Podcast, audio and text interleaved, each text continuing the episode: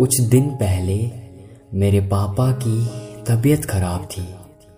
मैंने फ़ोन करके उनसे तबीयत के बारे में पूछा। उन्होंने कहा, मैं अच्छा हूँ, दवाई ले रहा हूँ। तुम फ़िक्र मत करो, अपना ख्याल रखना। इतना कहकर उन्होंने फ़ोन रख दिया। वो कैसे कहते अच्छा नहीं हूँ मैं। वो कैसे कहते, बीमार हूँ मैं। क्योंकि वो जानते हैं, उनके बच्चों को उन्हें संभालना है। मेरी माँ को उन्हें संभालना है। घर संभालना है, घर की जरूरतें देखनी है, बच्चों का भविष्य सोचना है। तो कैसे कह दे वो, बीमार हूँ मैं?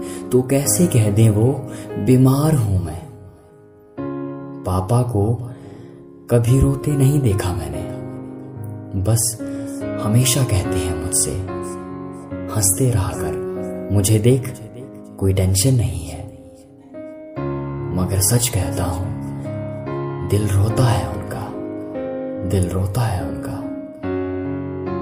खुदा, सभी के माँ पापा को ज़िंदगी से लड़ने की ढेर सारी हिम्मत ढेर सारी हिम्मत देना।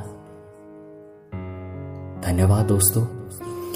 ये कविता अगर आपको अच्छी लगी हो तो दिल से शेयर ज़रूर कीजिएगा अपने पापा के लिए, अपनी माँ के लिए।